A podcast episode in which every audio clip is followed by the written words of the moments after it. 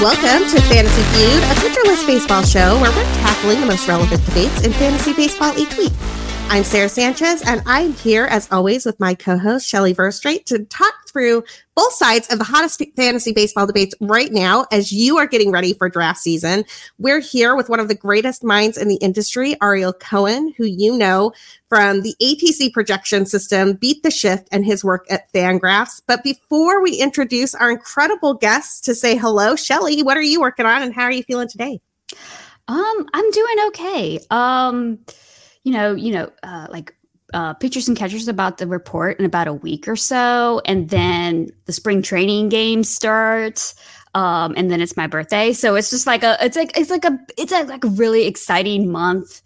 Um, but you know, I'm just working on like some some dynasty rankings over at Rotoworld, so I'm trying to narrow those down with like all the trades that happened over the last couple weeks. So yeah, it's been kind of like a exciting time. Baseball's about to start.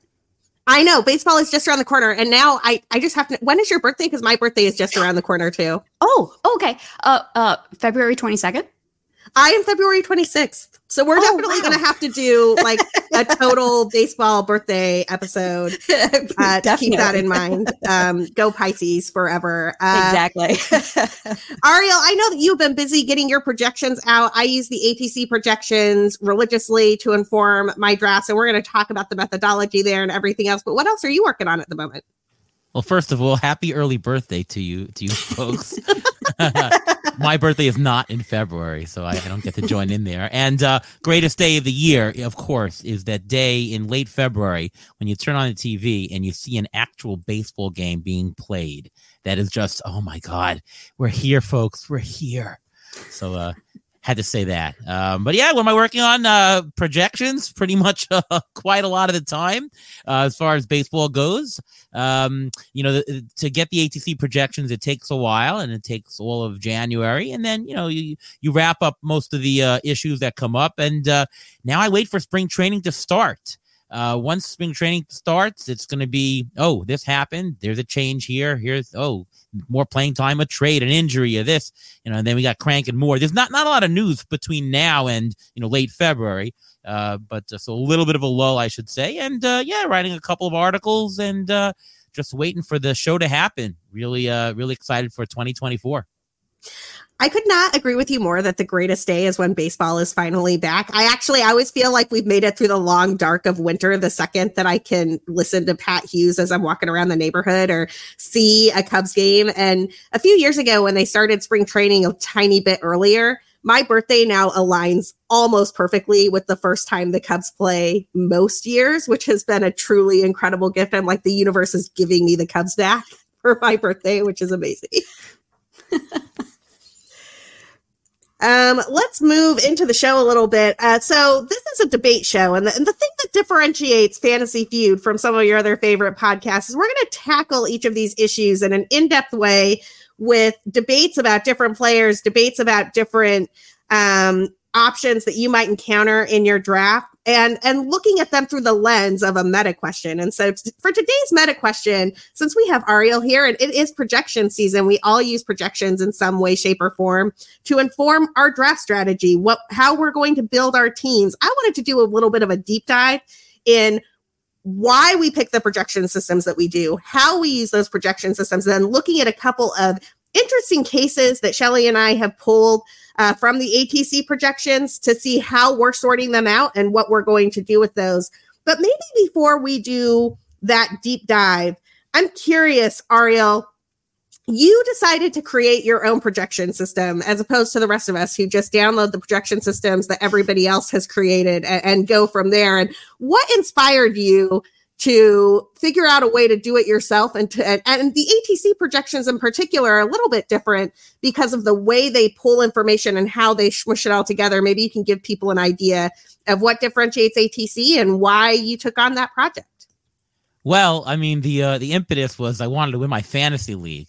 Uh, that really was how it started. You know, uh, um, I need numbers. How do I know how much a player is worth? How do I know what player is going to be good? Well, you need some sort of numbers and projections and i'm i'm i'm a i'm a numbers guy i'm an actuary by trade I, I do models all day long, uh, usually pertaining to insurance losses. We're talking about fires and hurricanes and earthquakes. I'm actually the uh, a natural catastrophe expert at my place as far as uh, as far as the uh, insured losses. And uh, as an aside, sometimes I get asked to do crazy things like, "Hey, Ariel, what?" Have we ever accounted for meteorites falling from the sky? Like, on, how does it? I once was asked to actually calculate the probability of alien invasion and what that would mean for the insurance book. That was nice, wa- wacky, wacky uh, times, but fun. Um, so you know, my mind is let's how do we model something? And you know, when I started out, I I don't know what to do. Let let's just look and see what everybody else is doing. Well, there's a lot of projections out there. Uh, which one should I use? I don't know. So I took all of them and all right, I smushed them all together a certain way. Was that good? I don't know. Probably, probably a good idea. But um, over the years, as we do in the actuarial sense, you know, you see what works better. There are certain projections that work better for homers, and certain sets that work better for pitcher strikeouts, and some are better for doubles, and some are better for intentional walks. Right? It, it, the projections aren't equally good for for each uh, statistic. You know, so why would I use the same weight on each? Most of the research that I do in terms of the the brain power that goes into it is how what is the right way to combine everything. Why should I just take the same weight for every single player? Shouldn't rookies be taken differently? Should injury return players maybe ha- that should have a different weight? So it's the how and this the smart aggregation process that really makes ATC uh, good. And you know, you also have to know when you use projections. Very important to everyone to understand this. Is that you have to know how it's created and what it's for. Like if you're looking to to find, wow, with proje- what can I use projections to to find this guy who's going to hit 55 homers? Projections don't exactly do that. And ATC especially doesn't do that. It's not what it's for. It's not to find this outsized guy. Oh my God. It's to get you on track with buying players who are going to be profitable, and more importantly, staying away from landmines players that are just going to be busts, right? You you don't have to be so correct with the magnitude of a success. Like saying that a guy is going to be ten dollars more than I paid for him is not as important as just deciding is this a good buy or not? Is this a good pass or not?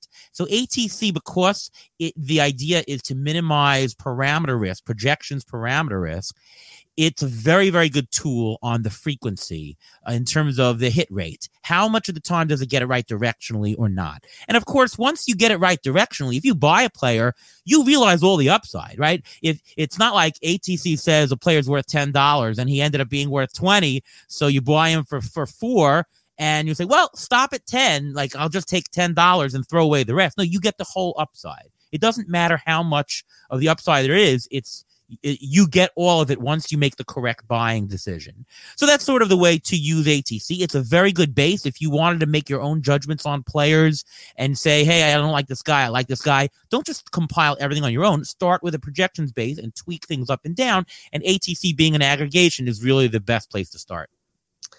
Yeah, it's a really good observation about projection systems are not looking for that 10th percentile outcome or that 95th percentile outcome. They're really looking at that 50th, 55th percentile outcome. And so this is one of the reasons, and I can't remember if I was talking to you about this recently or if I was writing about this for another site, but I, I was looking at, you know, who, who could be the next Ronald Acuna Jr., which players have that potential. And one of the guys that I that I think has that potential pretty strongly is Julio Rodriguez. And that's because if you look at the projection systems, he is projected for a 30 30 season from everyone.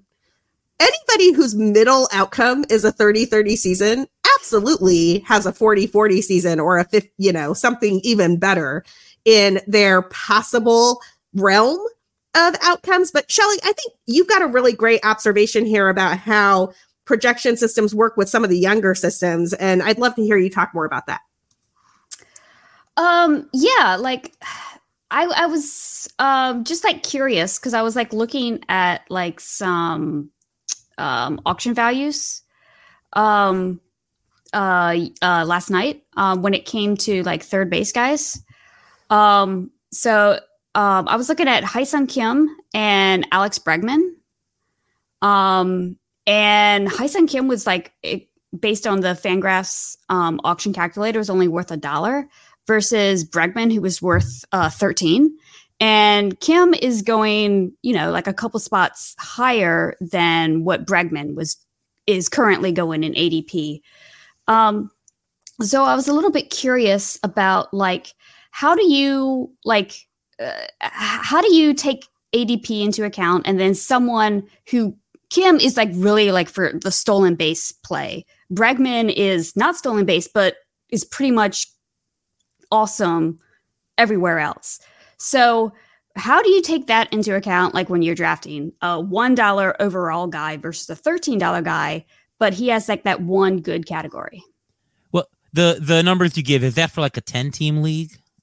Um, I think it. I think it was a twelve team league actually. Okay, I, I think he's worth a little bit more than a dollar, but yes, I get your point. They're they're very very different. Uh, projections show he's much worse than Bregman, even though people are taking him over. It really depends on the on the cases. Uh, each case is different. Sometimes you know there's a, a unique player, a scarce commodity that people want to push up. I mean, Esteury Ruiz you know, there's not that many people that can steal 50 bases. So if you want that very unique quantity, that might be something that people might want to push up because it's just a very uniqueness of profile, right? Whether you think that it's a good thing to have that kind of uniqueness is a different story, but I can see how that would happen. I think in the case of Ha-Seong Kim might be might be just a miscalculation by the uh by the audience. I mean, uh, I, I, I think that people are just seeing the homers and steals and forgetting that when you have a rotisserie league, there are plenty of other categories.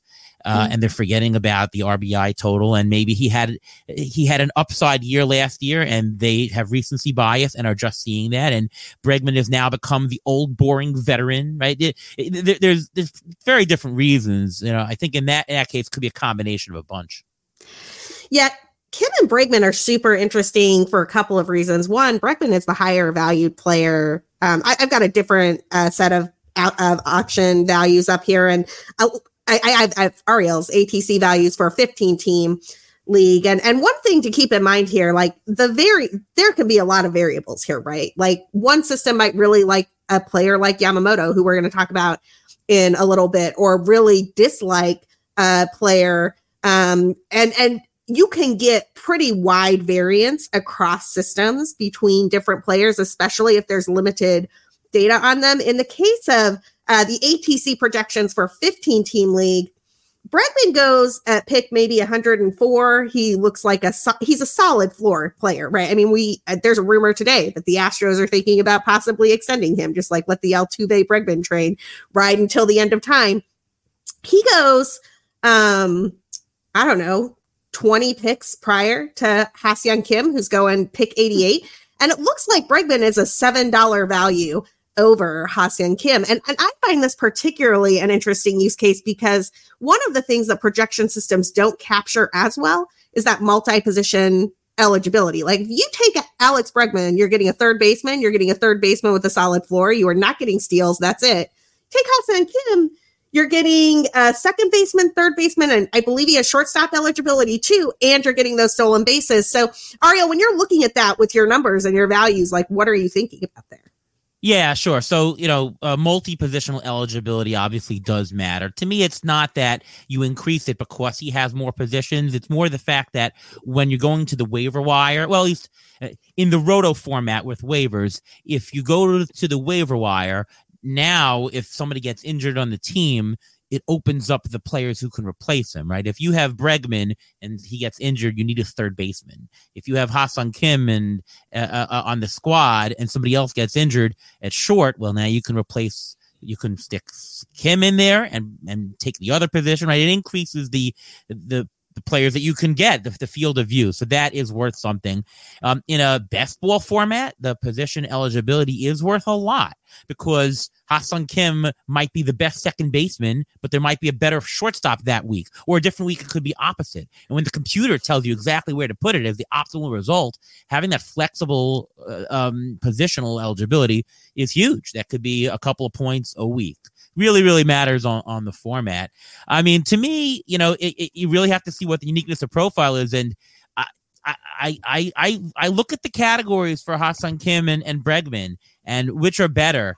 Homers, Bregman's better. Runs, Bregman's better. RBIs, Bregman's better. Batting average, Bregman's better. And it's not just better by a little, it's better by a lot. In terms of standard deviations, we're talking like one and a half standard deviations uh, uh above each. It's not a marginal thing, it's quite a lot. Stolen bases, sure. Okay, so you, you he wins four out of five. By the way, I just want to say one other thing. You know, talked about projections differing and all that. ATC has a number for them. Since ATC looks at all the different pro, uh, projections, I I can actually see how different projections are from one another. And the uh, the term I have is called InterSD. It's one of the statistics. Actually, if you go on Fangraphs, you can download it. InterSD will tell you just how variable the projections are from one another. If a projection system has like around two two dollars of InterSD, it means the values are all pretty close together. If you got a projection that has like a seven or eight InterSD, it means projections really, really disagree. And I found that in doing this, for players that have a smaller range of of differences in projections, it actually is, is, a plus to the end of the year. Like if a player is really projected at ten dollars, you can even add another dollar or so if projections are really tight. Right? There's everyone agrees it's got to be right. It's wisdom the crowds. It just enforces it. And Alex Bregman's InterSD is one point six. That's really, really, really tight. So I, I I'm pretty sure I know what I'm getting. Ha-Seong Kim, not terrible, but more all over the place than Bregman that's a really interesting observation. And um, I'm going to put you both on the spot here in a second. So I'm going to give you like 30 seconds of warning and make you pick which player you want more here. But uh, while I set that up, uh, if you're taking Ha-Seong Kim, some guys that you might be passing on to take Kim instead, Jordan Romano goes a couple of picks before him. That's a pretty decent mid-range closer. Kyle Schwarber, who, God, is there a more opposite player than Ha-Seong Kim, goes right before Ha-Seong Kim right now, but you're passing up on maybe 50 home runs from a guy who leads off for the Phillies. And then you've got uh, right behind him are Gleyber Torres, who is another really interesting second base candidate with super high floor on lots of categories, and Christian Walker. And then, of course, on the Bregman side of this equation, uh, these are NFBC since January 1st, by the way. So if you're looking at slightly different players, that's the reason why I, I try to exclude some of those early, early drafts because I think that they they're they're not quite as what the industry has coalesced around here. Bregman, you're passing up on Bryan Reynolds, who I love as an outfield candidate. I think that he's just one of those super safe outfield guys who so so safe. We think he's boring when he's actually above average at just about everything. Zac Eflin, who we are definitely going to talk about a bit more in a second. Kyle Bradish and Joe Ryan, and I, I mean, I think I'm I have not taken Bregman as my third baseman in any draft so far yet this year. And I feel like that is a mistake on the part of past me. And I, I might be seeing a little bit more Bregman in my life because Bregman definitely looks like the guy over Kim. Uh, Shelly, what about you? Who do you like more out of these two? Um, it's definitely Bregman for me. Um, I mean, I was big on Kim last year and it totally paid off. And yeah, in an earlier draft, I took him like really high because I was like, oh, yeah, he totally came in for me like last year. I need to draft him. But then once, you know, after the draft is over and I go back and look at my roster, I'm like, that that was dumb. Like, why am I paying for what happened last year? Like, come on now. Um, so it's definitely Bregman for me now. Um, and I'm kind of interested, you know, I'm hoping that maybe Kim kind of like falls down in price just a little bit as draft season continues going on. Ariel, what about you? Well, between the two, it's not Kim. Kim is valued so expensive, such a bad buy according to projections, according to recency bias, that I cannot see taking him in any single draft format. Like he will be long gone before I would even consider him.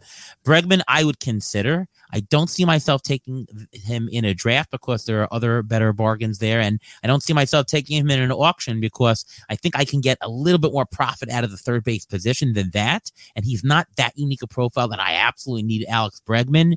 I wouldn't be opposed to taking him, but I would be very opposed to taking Mr. Ha-Seong Kim. All right. So that's, I, I mean, that's kind of, I think that's a hot take this season that like don't take Ha-Seong Kim. I see Ha-Seong Kim rising in most drafts that I'm in, and, and I know that I've taken him a couple of times, and I don't think I'm going to Listen, anymore. If, so uh, if you're in a league with me, please take Ha-Seong Kim. yeah. Shelly, are you I in a league with me this year? Are you in LABR? I am. Yeah, I'll be seeing you in Florida. Take take Ha-Seong Kim. Uh, I won't, but okay. We'll we'll so, let Nick take them. so somebody else, somebody else will, I'm sure. Uh, one more note on projections before we talk about the way we use projections and our favorite use case for for them. Um, there, I've got a note here about projections struggling with prospects and why. Ariel, can you tell us a little bit about why I, will use an example that is not on this list, but projections seem really down on Vaughn Grissom, who I think is going to hit like 285 in Fenway and he's going to play every single day. And I'm just sort of like, I don't know. He might not be the best real life baseball player because his glove isn't that great, but for fantasy purposes, I like that a lot. And he's valued right now, last time I looked, as like a 6.5 dollar player, I would not be stunned to see that go up to like twelve dollars, for example. What do, what do you see is going on with projection systems and prospects? Well, in the case of Grissom himself, I think projections are doing fine with him because they ATC suggests that you should buy him at its current cost. And like I said before, I don't really care if he's worth, you know, if he should be worth 15 or 12. As long as I buy him and it's correct, I'm good, right? Um, but in terms of prospects, you know, define that you have to really define what what it means that projections don't get it right. Because what projections will say is that you should be lower on prospects than the the public thinks. People oh this guy's exciting. Wyatt langford. Wow that guy's gonna be good. Jackson chourio whoa that kind of guy's gonna be great. I'm sure that one or two of them will be the next uh, the next big thing in baseball but 70% of them won't and even if they do become the next thing, thing, the next big thing in baseball, they may not become it this year or next year. I mean, how many prospects often just hit the ground running? Oh my God! Even a guy like Kyle Tucker, he took a couple of years to really get going, right? So for your for that projection to really to be so high, um, and and and for you to spend so much fantasy capital on on that it is always just foolish. I look at Elly Dela Cruz being drafted in the second round, and Jesus, I I I, I can't listen. I'm. Uh, I, I just can't see it. it, it it's just really this is a guy I, I understand his upside, but I, I, don't know how many of these guys fail, especially a guy that doesn't really have the hit tool and strikes out 30 something percent of the time. You know, um, I, I, think that you just have to understand that projections are going to be lower lower than most uh, on it because of the the risk of, of happening it. And you'll have to understand that so i won't get the corbin carroll that you pick in the fourth round that's a first rounder. I understand that. But you also won't get the jordan walker who's the bust or the anthony volpe that's sort of a bust or right? You you don't get the guys you, you again it's it's about frequency. Do you want to get things directionally right or do you want to get you have to get the exact magnitude i'm okay with getting more right than wrong even if i miss out on the superstars I think that's a really great observation on the directional part of things. And it's funny that you use those examples. I, uh, in Tout Wars last year, somebody first FAAB sec, first FAAB run, $502 for Anthony Volpe. And I just was like, I, I my my soul. I was just like, I could never. I I I understand why. I understand the rationale of he's going to be the starting shortstop for the Yankees. The upside is huge. This is my one chance to get him. That is 50% of a FAAB budget that you need for 20 plus weeks throughout the baseball season. Like I and I I'm okay being the girl who's going to always miss on Anthony Volpe at that price. What about you, Shelly? Uh, yeah, uh, pretty much. I mean, I was big on like Corbin Carroll uh last year, but it was basically because I watched him like coming up through the minors, and I was just like infatuated with his speed, um, and just how he played the game. So, but I I didn't feel the same way with Volpe and and uh, and Jordan Walker. So I kind of won out there, but you know, um, but I really have like a and and I don't even really know how to handle this either. How do Ariel? How do you handle um prospects that come up like mid-season, right? Like Elly when he came up in like June last year and he was going for like $300 in FAAB. Do you uh, just stick to your projections and your kind of knowing that a lot of these prospects don't necessarily run away with the job and are league winners or do you look at your league and know i need a guy like elly who's going to steal you know x amount of bases and just go for it and put $300 plus in FAAB So I think in season, it really matters what position you are in and what you think your likelihood of winning is. And I always go back to the business case of if you're a company that is probably going to go out of business, what kind of investments should you make? The answer is you should make very risky investments. If you're a company that's doing pretty well, you should really not make risky investments and just go chalk, right? So if you're in a position in the middle of the season that well, I'm probably going to lose anyways, or I, I, if I don't catch up in steals, forget it, or I can see that you know what, you know, adding 15 steals, that's just going to get me six points worth whatever and whatever risk it takes. Yeah, I can see, and and it, the it, you can't just look at the dollar amount and say, oh, it's X percent of my FAAB.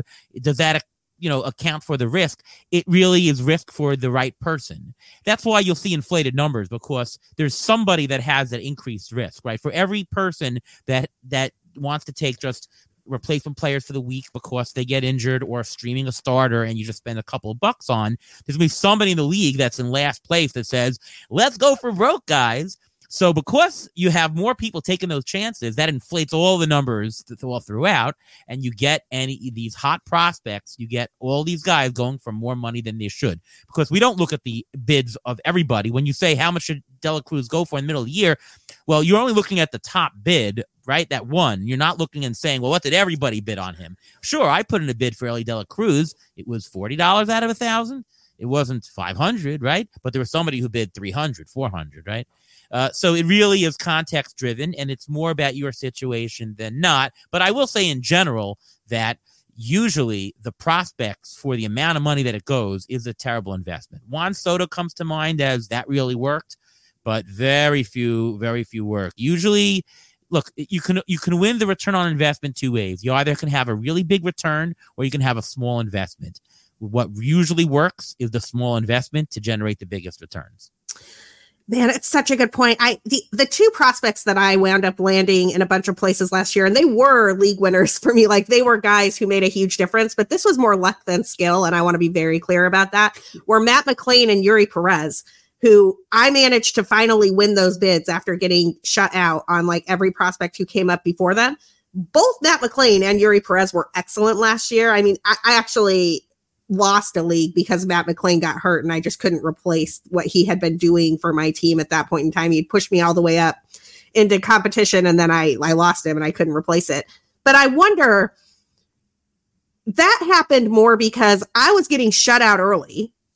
So that was finally like the time period where I bumped my bids 10%. It would be a really interesting proposition. And I don't know if anyone is doing a project like this. If we could crowdsource like 50 people who play frequently for how they're bidding in FAAB. And then figure out like what some of these midpoints are because it's a great observation that all we ever see in fab data is who won. We yeah. don't and who was second I mean, and who uh, was second. if, if you talk to fred zinkie he will tell you that he aims to bid just a couple of dollars under what he thinks the winning bid would be because look, you can't go a whole season without winning some of these people.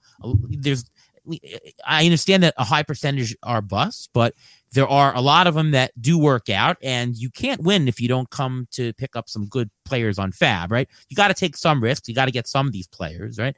So it's really about how you want to bid. And Fred Zinkie's strategy is bid so that you just miss. Because then you know you're pressing the market and you're going to get players just slightly under you know what everybody else is going to do. So um, yeah, you know, you can try that strategy. And look, uh, you can take a look at the at the NFBC, and they they have all the bids. You can look at every single bid, uh, and you know, you can make some assumptions. You can see what your bidding tendencies and say, okay, you know, maybe it's you know some eighty percent of of what the total is is really the the, the target I should bid on players. You, you can do proxies, but yeah, your, your suggestion is good. We should poll people for a full idea. There might be some, by the way, there might be some uh, other.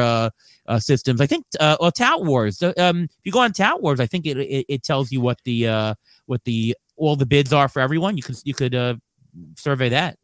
It does, but it shows you for your league. And what I, what I'm right. trying to get at here is a broader universe of like I, I feel like I have a good handle on my leagues like that I play in with the same people in terms of how people are going to bid there. Like I know Glarf is going to be 20% above the market. I know Tout Wars is going to be a little bit more erratic depending on the player. Like I I know what those leagues are going to do. But what I don't have a good sense of is is what the baseline is. Like we don't have a survey of people who play frequently who are like, I believe like how many people think Volpe is a $500 player versus I think I put 50 down and I was like I'm not going to get him at 50 but if I do that's great. Right. And right. I that range would be really interesting. Anyway, it's sure. a pipe dream. Sure. uh, we are going to be take a quick break for our sponsors. We'll be right back with some debates on the flip side, including the best use of projections and who some pitching values are to target in your leagues. But first, a quick break.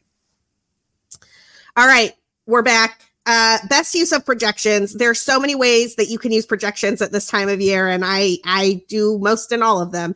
What are the two of you doing? And I'll just I'll, I'll frame this as a debate, but if you want to add something else, please do. Is this a better tool for estimating category targets and stat lines, or is it a better tool as an action calculator for informing your tiers? Ariel, I'll start with you. So you're asking whether projections are best used just to make sure you've got enough in each category, or are they best used in terms of draft prep? Is that Correct. the question, right? Yeah. Um, I, I think it's the draft prep is definitely the best use of projections.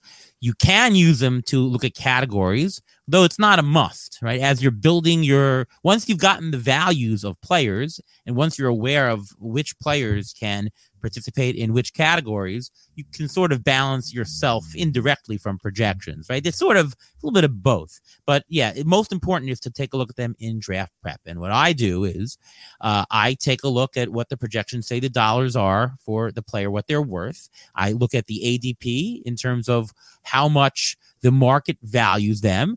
I personally look at everything in terms of auction value, so I convert ADP into an auction dollar equivalent. If you if you don't know how to do that, I have um, uh, at in PitchCon I did a presentation on exactly how to do that, so check that out.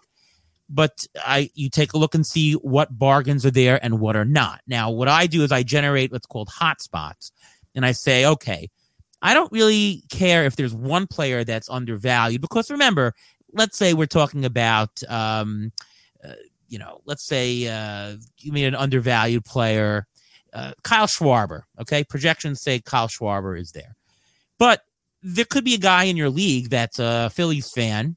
That's uh, maybe Ellen Adair is in your is in your league that you're playing with, and she goes to all the Phillies games, and she wants Kyle Schwarber. And even though it's a bargain to you, she wants him. You're not going to get Kyle Schwarber. So just to get that one player that he was a bargain that does you a little good, but doesn't do the full job.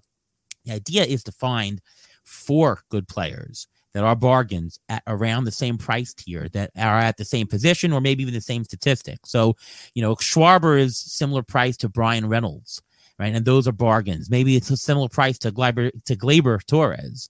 Um, so, you know, uh, if you find three, four players that are bargains, you're now more assured of being able to purchase one, right? If your market values are correct and they're all going for $15 on the uh, auction equivalent $15, if one person really likes Torres, you won't get him, but maybe but what's the probability that four people really love every single four of your bargains, much, much lower. It's almost a guarantee that you'll get one of them.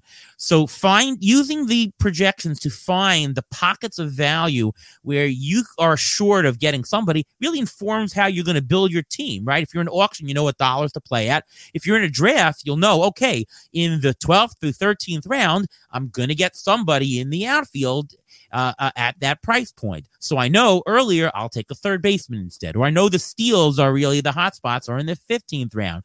Therefore, I in the 12th round I don't have to grab the steals. Right? It informs how to play once you do your prep, and projections are really the best way to uh, form that opinion. My in in my opinion your Ellen Adair Schwarber example is explains so much about why people push Willson Contreras up in every draft that I'm in. Like it is the craziest thing. I swear to God, Willson Contreras's minimums in the NFBC are, are directly related to the drafts that I have been in, and it's not me. People like I I barely get in. Like it's somebody else being like, if I want Willson, I better move now. Uh, Shelly, what about you? How are you using projections to inform your draft prep at this time of year?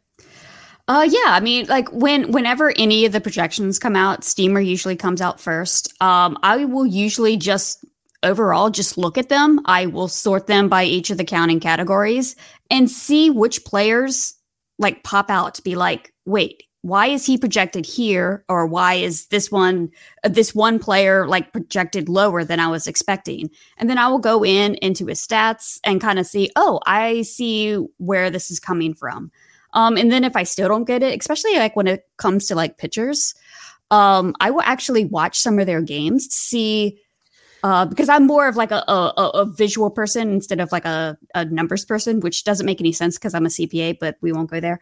Um, so it's like I I will kind of do both, like watch and look at numbers to try to figure out how the numbers are kind of formulated without going into like the gritty math, right? Um, and then once I'm like, oh, I see this, I see that, maybe I disagree with that, maybe I don't, maybe I agree with it. I will then compare that to ADP and kind of try to plan out different types of uh, drafts because I, I typically do drafts. Sometimes I do, you know, auctions or whatever. Um, but I typically do drafts. So I will try to plan out my draft.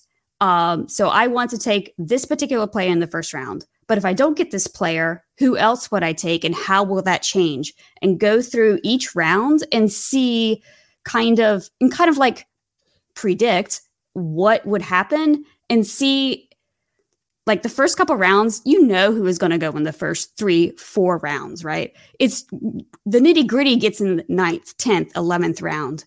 So you kind of like, I, I like to like plan it out and then be like, oh, I like this guy for this particular draft that I'm doing, or I like this guy for this particular draft. So I, I kind of do like a mishmash of a whole lot of things. By the I- way, um, Go ahead, Ariel. just to add, you know, we're talking about using projections, but a lot of people ask, how do you use market values? How do you use ADP? And I tell them that in the first couple of rounds, I don't use ADP. I take what I think is going to be the best build for my team. In the very late rounds, I don't use ADP. I take my guys that I think are better. But in the middle rounds, I do look at it because I don't want to take somebody in the seventh round who is going to be going in the ninth round. I can get a better player. Um, so using projections in conjunction with ADP very very important, and you should know how to use market values. Yeah, that's a super good observation in terms of I, I usually have we are just joking about this in the Glarf uh, DM thread on Twitter. I, I usually have two laptops up. One that's got a spreadsheet with values, like where I see their the similar to what you're talking about, Ariel, with like this is the, where I think the values are in the draft. This is the value of pick 24 or pick 48 or whatever. And this is a guy who should have gone five picks earlier, just kind of like highlighting those values and trying to pull that out. But at the same time, I've got a board up where I can I, I can sort of see I, I don't need to push this yet, right? Like this is a this is a conversation that's going to happen later. And I don't want to get too anxious. Like I don't want to be the person who takes somebody 15 picks earlier. Um, Shelly, I actually love one of the things you you mentioned twice now. I think we should dive into it a little bit, particularly with your work with prospects. You get to see a lot of the players before we do. When we're talking about prospects, and I mentioned this in the first year player draft at uh, First Pitch Arizona, which, by the way, if you're not going to First Pitch Arizona, come hang out with me and Shelly and Ariel and all of our friends. It's an incredible weekend. You will come back every year that you can, guaranteed. Once you come once, um, I I don't get to see prospects that much. I don't get to watch as much minor league baseball, and so I really had to rely on things like depth charts and playing time and the major league context and what would inform players' abilities to make the team and stick, as opposed to no, I know Wyatt Langford is the goods, or I know Corbin Carroll is the goods, and and I'd love to hear a little bit more about how you take that prospect knowledge and leverage it because I look for numerical proxies. I tend to look for guys who are traditionally undervalued or spots where I see an opportunity as opposed to that's a sweet swing. I have to draft it. Oh boy, I really wish I could like con- uh, just put this in like context because I really it, it it's really hard because I mean I I I do watch a lot of video. Um I sometimes get out to like real life games um but it's kind of hard kind of where I'm at. Um but I do watch video. I mean there are plenty of people who watch way more prospects than I do. So I'm not I'm not trying to be like a Geoff Pontes or or anyone like that on like Baseball America or something like that.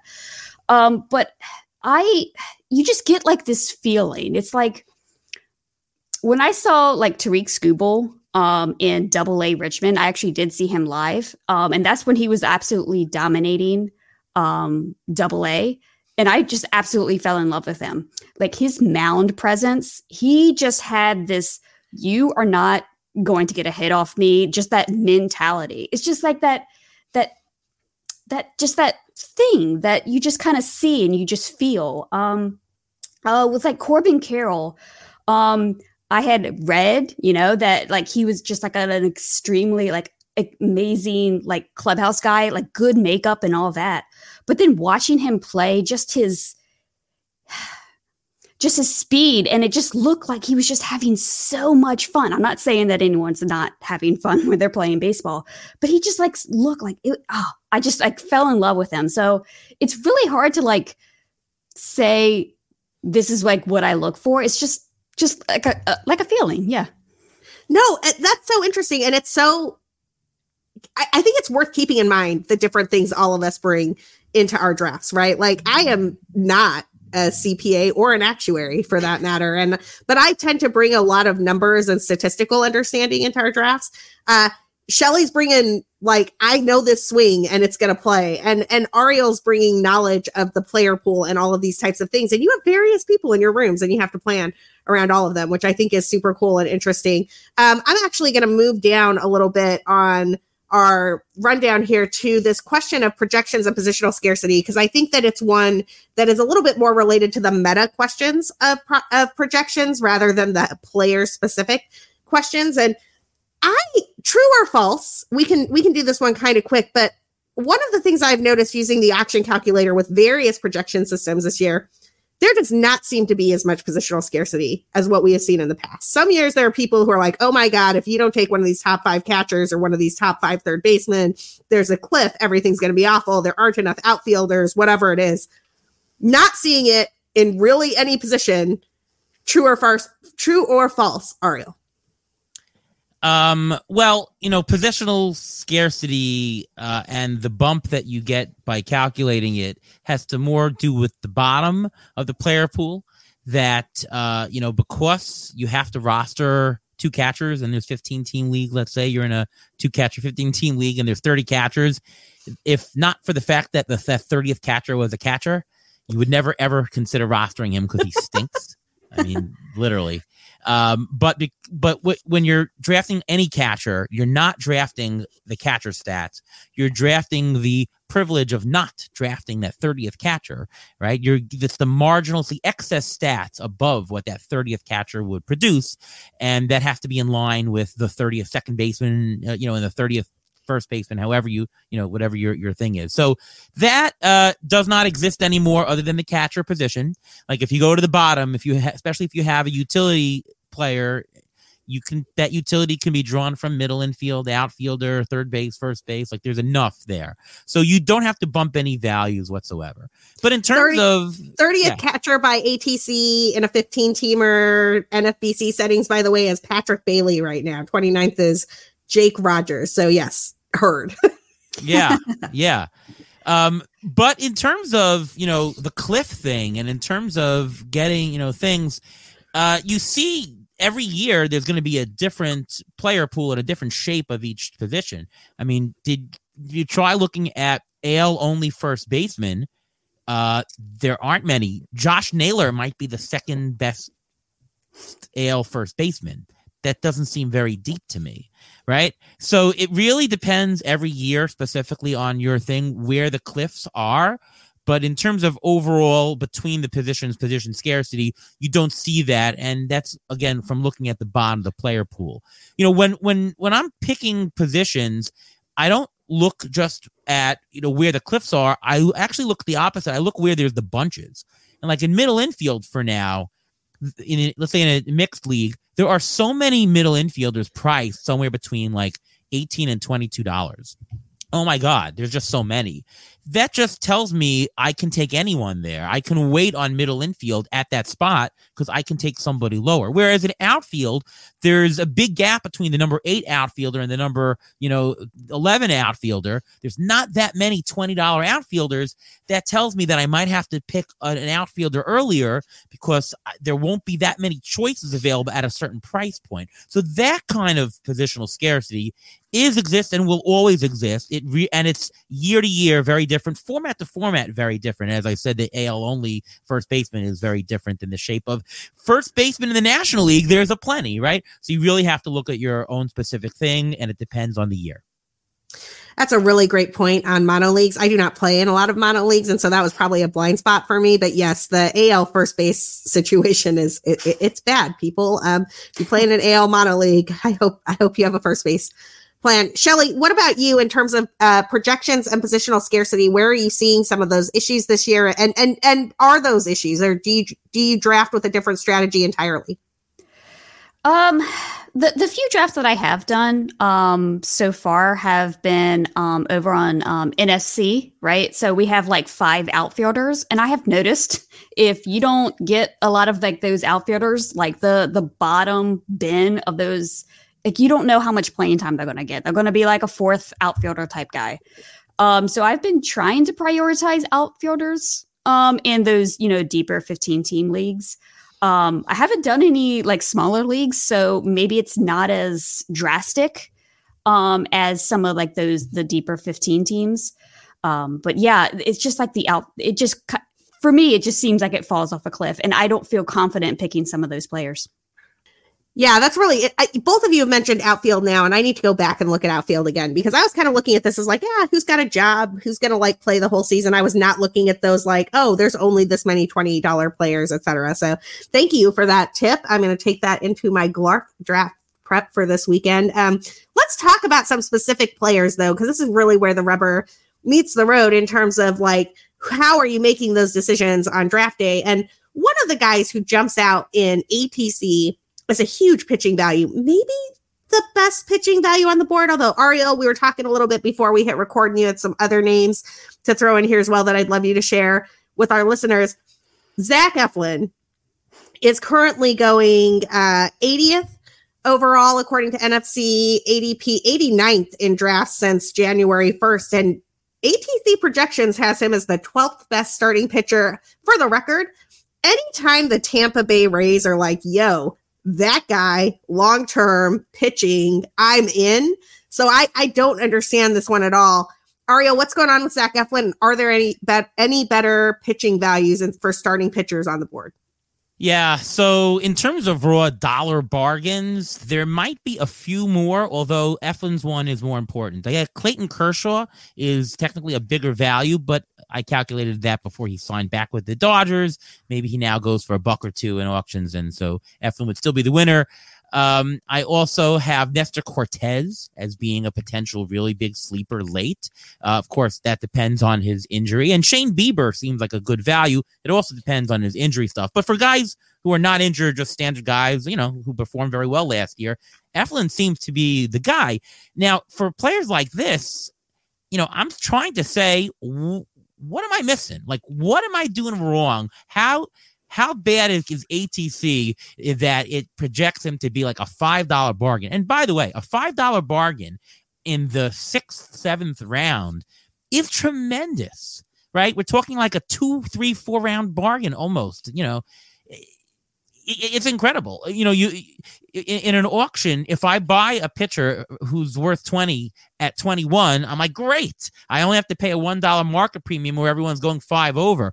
Eflin, I'm getting a five dollar bargain. Um, at this rate, he'll be on every single one of my teams. You know, and I'm trying to poke a hole. I can't. He's on Tampa Bay. Well, Tampa Bay knows what they're doing, so I can't play the. He's on a sucky team. Like they know what they're doing. I'm looking. He made really great strides in his pitch mix. The walks have been cut down, and then they've been cut down for years. And he's now at the George Kirby level. Like this is three percent walk rate, so he's going to have a low whip. I'm looking. Was he lucky last year? His BABIP seemed normal. His strand rate seemed normal. Strikeouts they improved this year. They jumped up to almost 27 percent. He's got he had a 23 K minus BB last year. What am I missing? I don't know. Maybe because he'd only done it for one year, and before that he was sort of a scrub and an afterthought. Maybe it's just people just not on the bandwagon after one year. But I I can't see it, and I don't see him falling out to bottom. Sure, there's going to be regression, but I cannot see the bottom falling out of him. And what do you want with your number one pitcher? You don't want the bottom to fall out. He's still, as long as he pitches 180 innings, he's going to have 180 strikeouts. I, I, can't see anything wrong with him. So I'm I'm I'm puzzled. I'm not. I know what I want for from him. I'm puzzled why the market really devalues him. I don't get it. Do you, do you guys gals get it? I don't know. I, am going to let Shelly take that question because I, I, I definitely do not get it. And actually, what this reminds me of a little bit is I, I was obviously because I'm a Cubs girl, very in on Justin Steele last year, and everybody's like, no, no, it's not real, blah blah blah blah, and he doesn't strike out enough guys, and it's Justin Steele, and I get it. And also at this point, we have two I mean, seasons 251 innings of like a 2.56 ERA and the guy shoves. So until it doesn't work anymore, I'm in. and and like what's the difference between George Kirby and Zac Eflin now? Because Eflin has more strikeouts than Kirby. And if he's gonna pitch with that same walk rate, like I, I don't see why Eflin is so much worse than George Kirby. I think you're getting a cheap version of him early. Yeah, Shelly, what about you? Zac Eflin, you in, you out? Like, what do you see here? And why does the market not love Zac Eflin? Uh maybe uh, to me it's uh the injury scares. Um it's just all of his knee issues. Um i mean i had been like an Eflin fan when he was in the phillies. I never expected him to do what he did last year. Um but those re- recurring knee injuries and also some back stuff um it, it kind of scares me a bit. Um i know he pitches on a mound but tampa is turf. So it, it just everything from all I'm seeing scares me off from his price. I I mean, tip top. I, I think that he could do, you know, what the projections say. It's just I don't trust his body enough to actually do that. I think the ratios will still be there. I just don't know about the innings.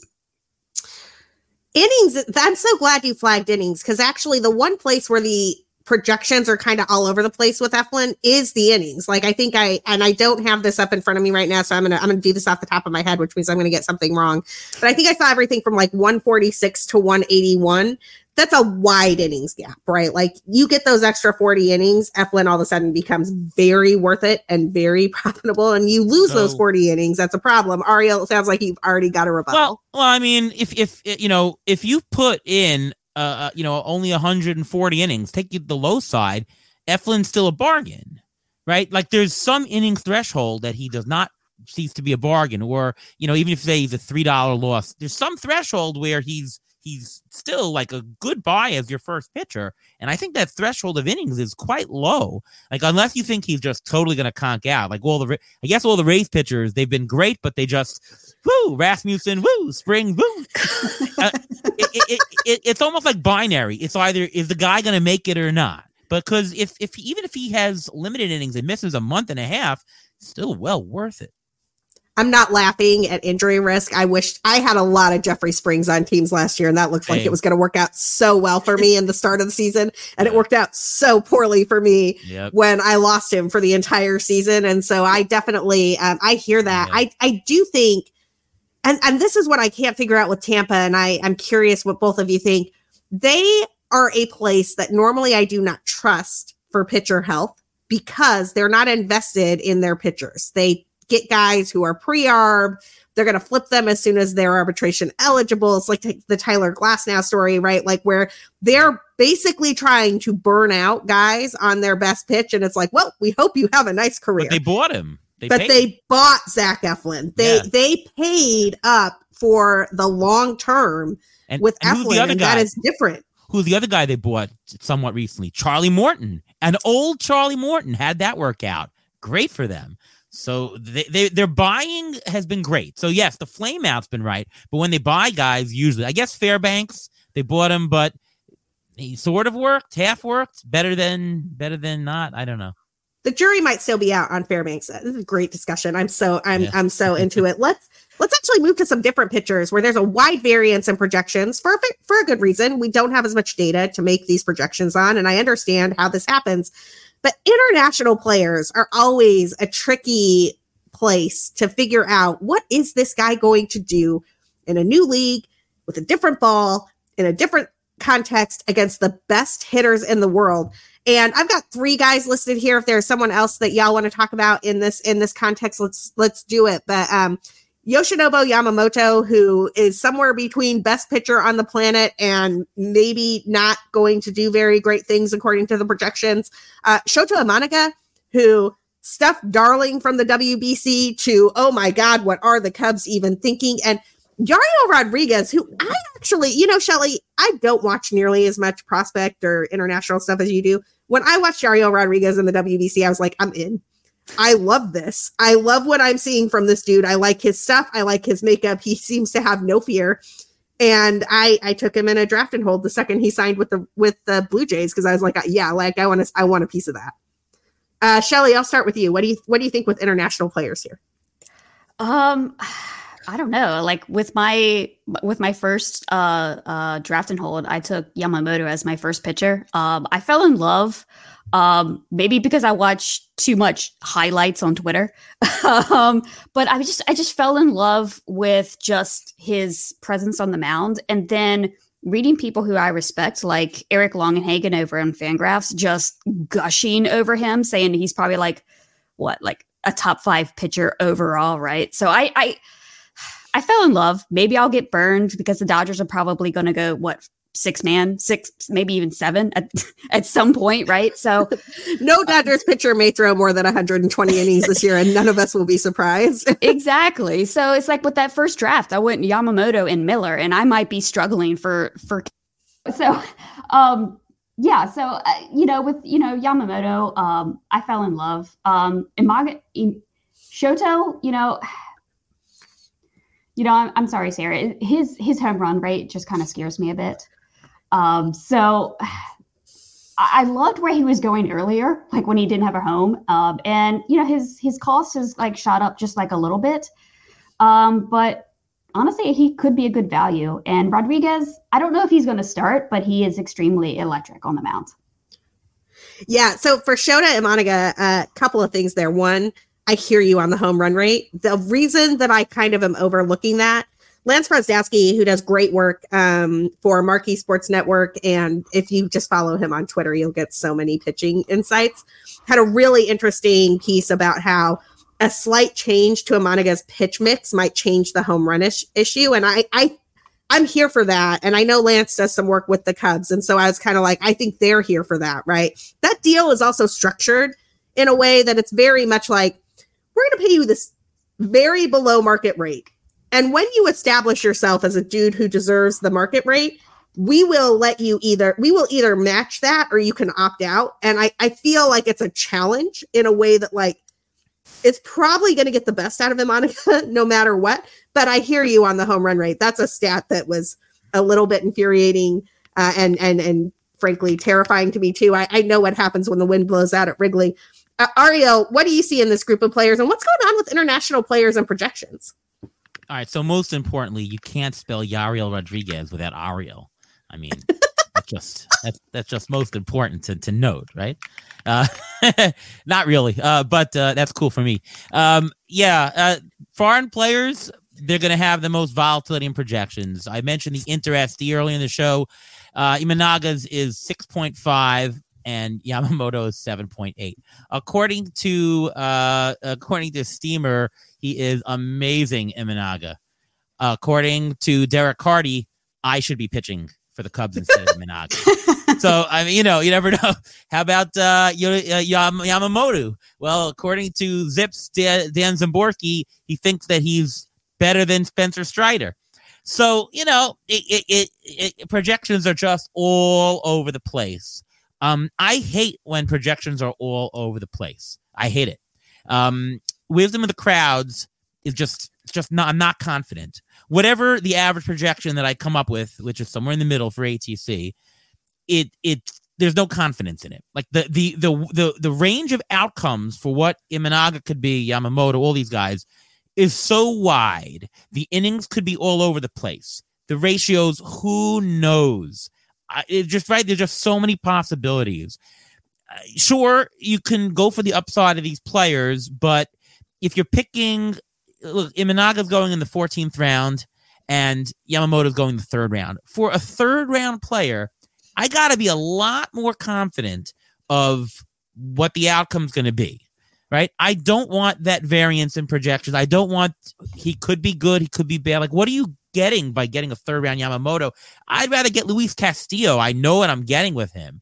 Even the 12th round for Imanaga, I, sorry, 14th round, I, I, I still would rather have someone a little bit more more probable. Um, Yariel Rodriguez, well, he's going, you know, we're talking about draft champions leagues. Sure, you could take a stab at him. That's no cost. That's free, right? So the cost really matters in terms of what his projections are. I can't tell you that I know better than better than just aggregating projections. So I'm sour on taking any of these foreign players because they're just so hard to predict, and that just doesn't cut it for me in, in the spots that they are going for. You know, a couple of interesting things. You're both so great to talk baseball with. I love I love chatting baseball with both of you. Um it, it is about opportunity cost, right? Like if you're taking Yamamoto, he, these are the guys who go around Yamamoto that you're probably passing on.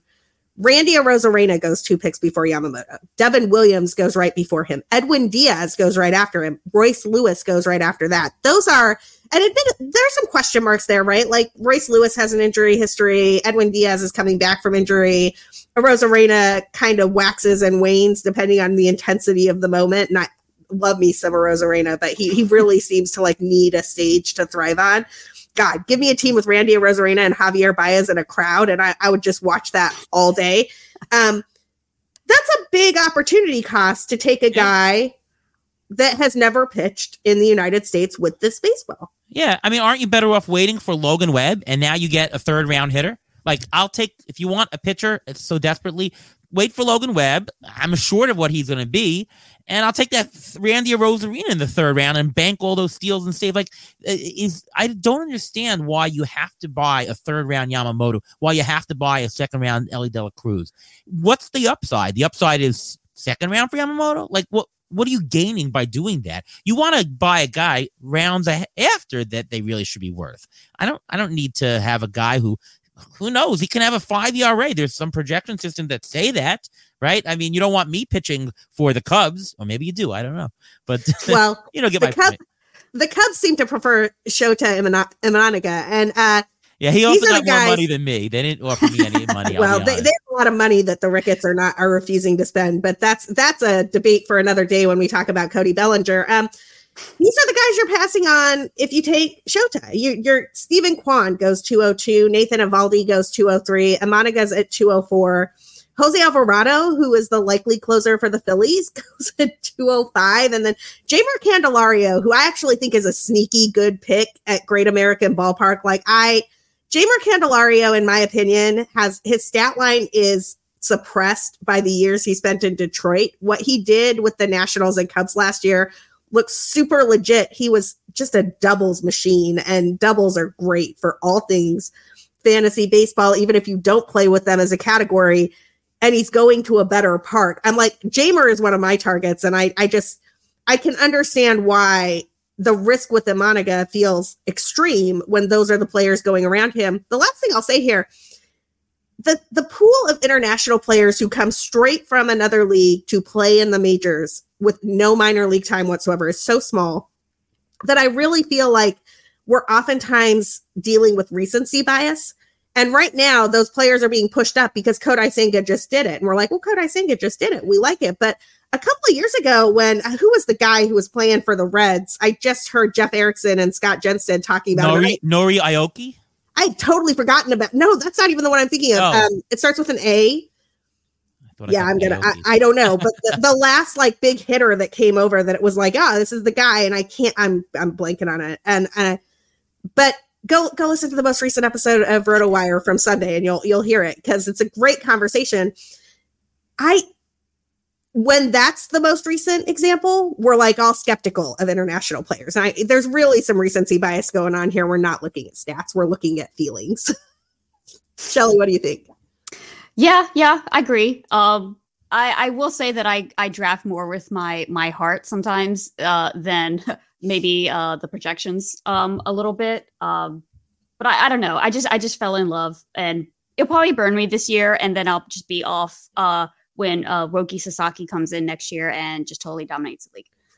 Oh, Roki Sasaki. I'm so excited. Uh, Roki Sasaki, next big thing out of Japan. Y'all should go check out uh, Sasaki if you have not. We'll, we'll end the show the way we always do with some quick hits. Love it or leave it. Ariel, you're the guest. We, we're going to start with you. What is your what is your quick hit? One thing from baseball news this week that you you're thrilled about or over?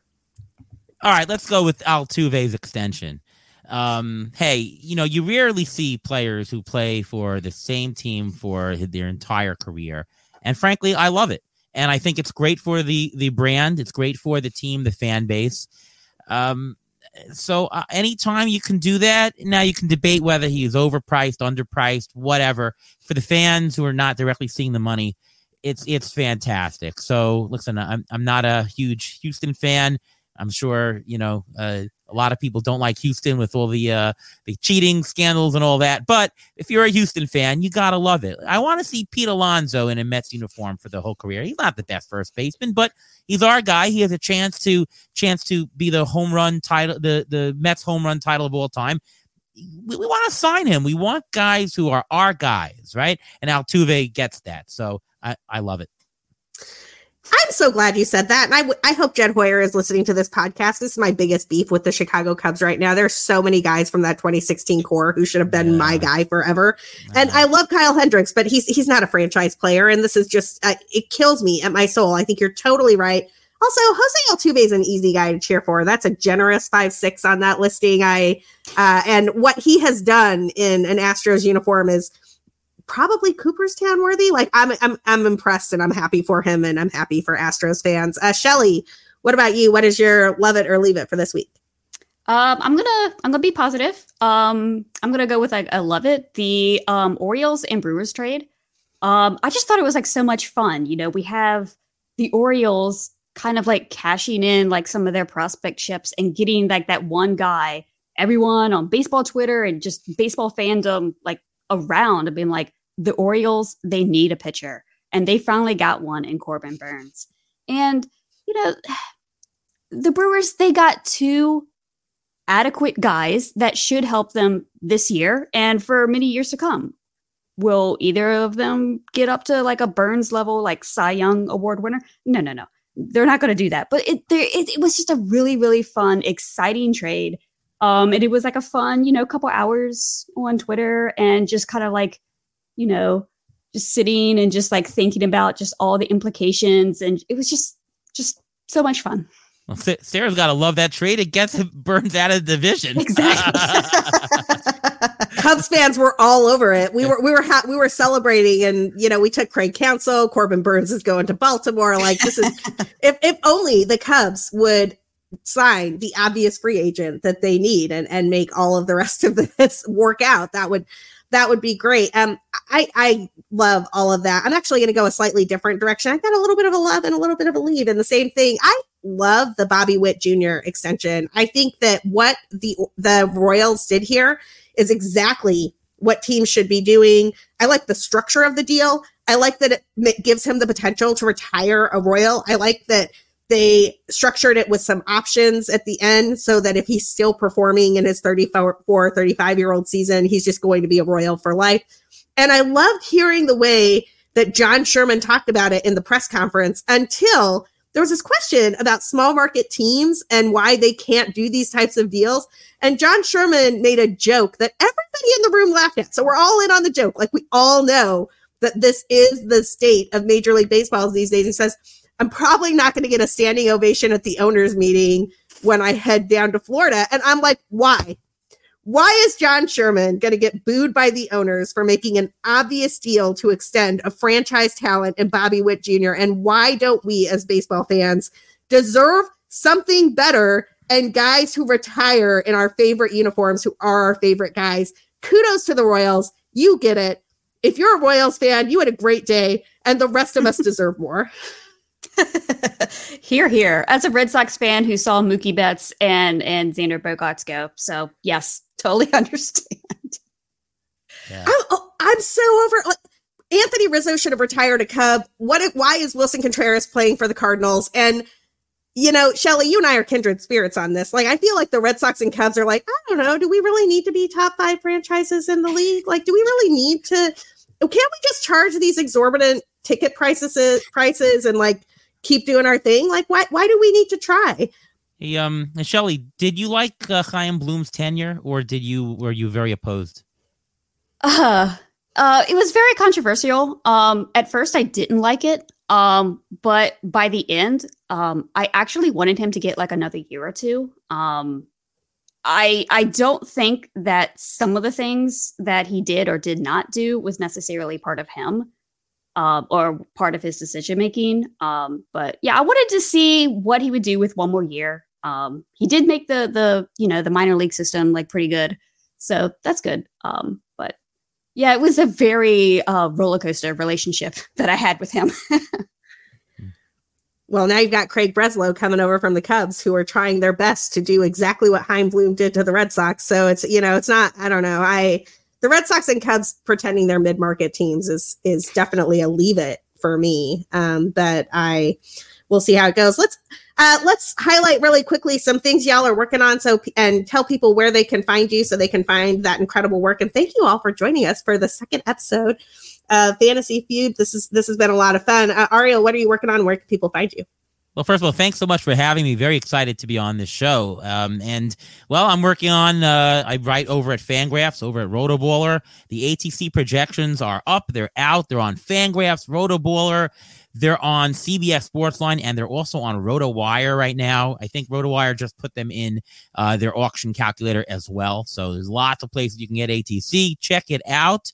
Um, you can follow me on Twitter at ATCNY. All the good stuff, and uh, so excited to uh, to start baseball. Yeah, we're, we're just weeks away. I'm so excited for baseball to be back too. And uh, the ATC projections again, I use them every season it's a great way to find a floor um, if you're just looking for those guys and you want to know like what the bottom line and their risk and their floor profile is it's an awesome tool shelly what are you working on and where can people find you uh, yeah, you can find me um, on Twitter at uh, underscore six four three. Um, I probably post more about my dogs than baseball currently, um, so I apologize if you're not a dog person. Uh, but um, I'm currently working on like um, just some uh, weekly, you know, um, off-season recaps over at uh, Roto World, and just you know having a couple new shifts here and there. So whenever you go on Roto World and you see a blurb, that could be me that wrote it. Um, but yeah, just kind of just hanging out and just can't wait to you know hear the snap of a catcher's mitt in a couple weeks. Awesome. And as always, I am your host. Uh, you can find me at BCB underscore Sara on Twitter, threads, Mastodon, whatever we're doing with the socials these days. The only place I don't have the underscore is on Blue Sky, where they don't let you have underscores. So I had I had to be just BCB Sara there. I'm currently working on a couple of pieces looking at um, projections and the Chicago Cubs minus, you know, the one big acquisition that we all know they need to make and and what would happen if that acquisition were or were not to come through. Um, and uh, over at Baseball HQ, I'm working on some playing time tomorrow stuff about uh, division. Ariel cares a lot about the National League East. That is going to do it for us today. Thank you for joining us for all of your favorite fantasy baseball debates as you get ready to kick off your season. We will be back next week looking at some draft results and our first draft review debate show. So you'll definitely want to join us for that. Until next time.